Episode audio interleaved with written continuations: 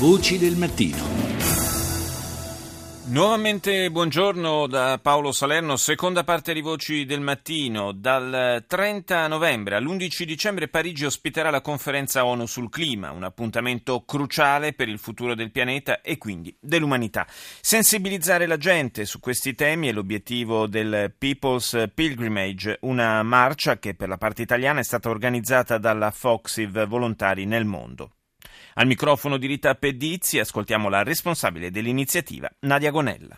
Siamo partiti da Roma il 30 di settembre, finiremo il percorso italiano il 2 novembre con l'ultima tappa di Aosta, poi proseguiremo per Ginevra e successivamente per la Francia, arrivando presumibilmente il 28 novembre a Parigi, occasione appunto dell'inizio della conferenza mondiale sul clima delle Nazioni Unite, per portare un po' la voce dal basso ai capi di governo che dovrebbero decidere delle azioni concrete, ma soprattutto vincolanti, per abbattere tutte quelle politiche che stanno continuando ad intaccare il problema ambientale e non risolvere il cambiamento climatico. Chi è l'ideatore dell'iniziativa? È un personaggio meraviglioso che si chiama Jeb Sagno, ex viceministro delle Filippine per il cambiamento climatico ed ex capodelegazione presso le Nazioni Unite per il cambiamento climatico. Lui ha lavorato nel mondo della politica, della parola,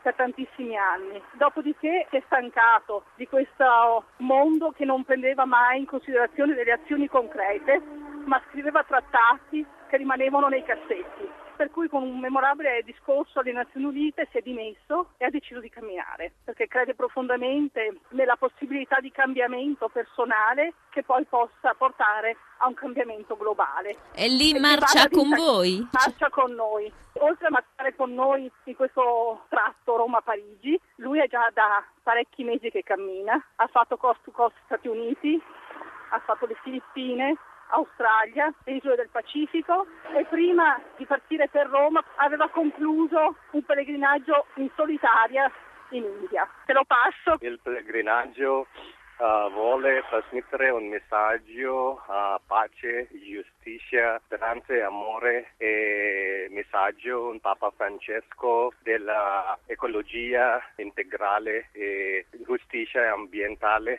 Quanti siete? Noi adesso in questi giorni siamo in 16, 12 siamo lo zoccolo duro ormai, che siamo partiti tutti insieme da Roma e arriveremo a Parigi. Poi c'è una flessibilità, cioè chiamiamo un gruppo a fisarmonica, c'è chi si accompagna per un giorno, chi per una settimana. Prima cosa che farete arrivati a Parigi? Incontrarci con tutti gli altri che stanno camminando in diverse forme, perché c'è chi sta arrivando come noi a piedi da altre parti d'Europa, dalla Finlandia, dalla Svezia, dalla Germania, dalla Scozia, e altri che stanno arrivando in bicicletta. Ci troveremo tutti insieme, faremo una grande manifestazione, che sarà però una manifestazione a livello mondiale, perché non solo a Parigi. Il 29 di novembre ci troveremo tutti a manifestare, a chiedere ai capi di governo che fanno delle decisioni reali e vincolanti per gli Stati, affinché appunto ci sia un mitigamento del cambiamento climatico, che è sempre più repentino in questi ultimi anni, sta veramente aumentando in modo esponenziale. Anche in Italia si stanno